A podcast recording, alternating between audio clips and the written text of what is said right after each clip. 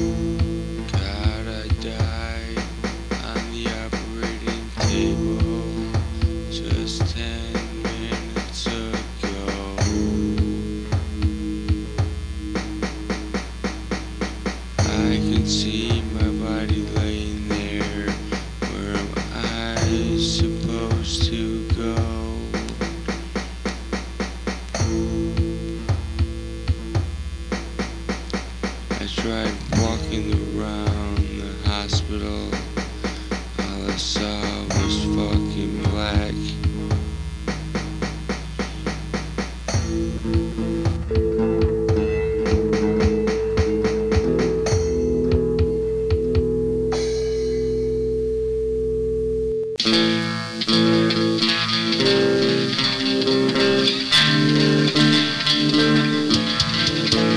I died on the operating table about ten minutes ago.